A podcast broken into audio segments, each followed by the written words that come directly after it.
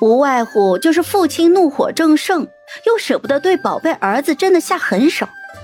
满屋的女眷偏偏无一人敢出声去护，就只带着等我一来，便被母亲和嫡妹救心似的往父亲的跟前推。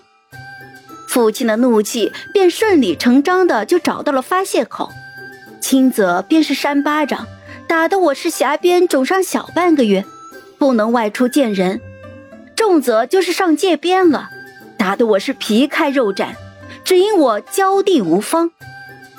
等到父亲的怒火宣泄尽了，在处罚刘锦州的时候，便是不痛不痒的跪上两日祠堂就了事了。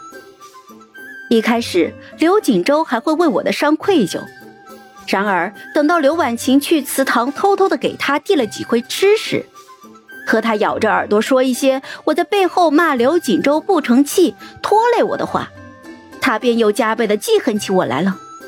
长姐替母亲管着家里，不得不替你挡上这一遭，心头怨你为他惹来了麻烦，那也是应该的。刘婉晴轻巧地说着，三言两语就将我对刘锦州的关护化作了怨怼，然后又是红了眼眶，向着高他许多的兄长一脸的忧切。阿哥，你当时可吓坏我了，那会儿我心里已经下定了主意，若是父亲要打你，我拼死也要替你挡着的，却没有想到让长姐抢了先，我真是没用，你心头会不会因为这个怪我呀？不会，我又不是傻子，自然能看出来你才是真心对我好的人，怎么会舍得怪你？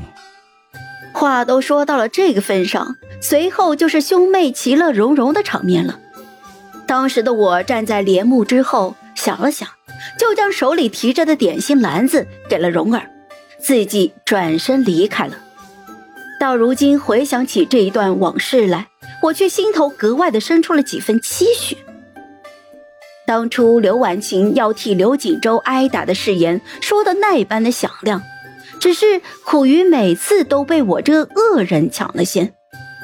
如今我这个恶人不到场了，不知刘婉晴是否真的会如她的誓言所说，便是拼了死也要护下刘锦州。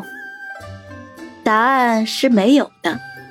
到第二日，我睡到了日上三竿，一睁眼便对上了蓉儿那张迫不及待要与我分享八卦的脸。他说刘锦州差点就让老爷子给打瘸了，这会儿正半死不活地躺在自个的院子里面。刘婉晴也没有好到哪里去，这次的祸事是他惹出来的，他闲得发慌，竟让刘锦州带着他去逛花楼，偏生行事又惹眼，让人认了出来。太师的一对子女出入风月场所，白日宣淫，这让人抓住了把柄，狠狠地参了父亲一笔。父亲平生最注重情欲了，不免就怒极了，只是他尚有一丝理智在，动家法前先审问了两个人一番。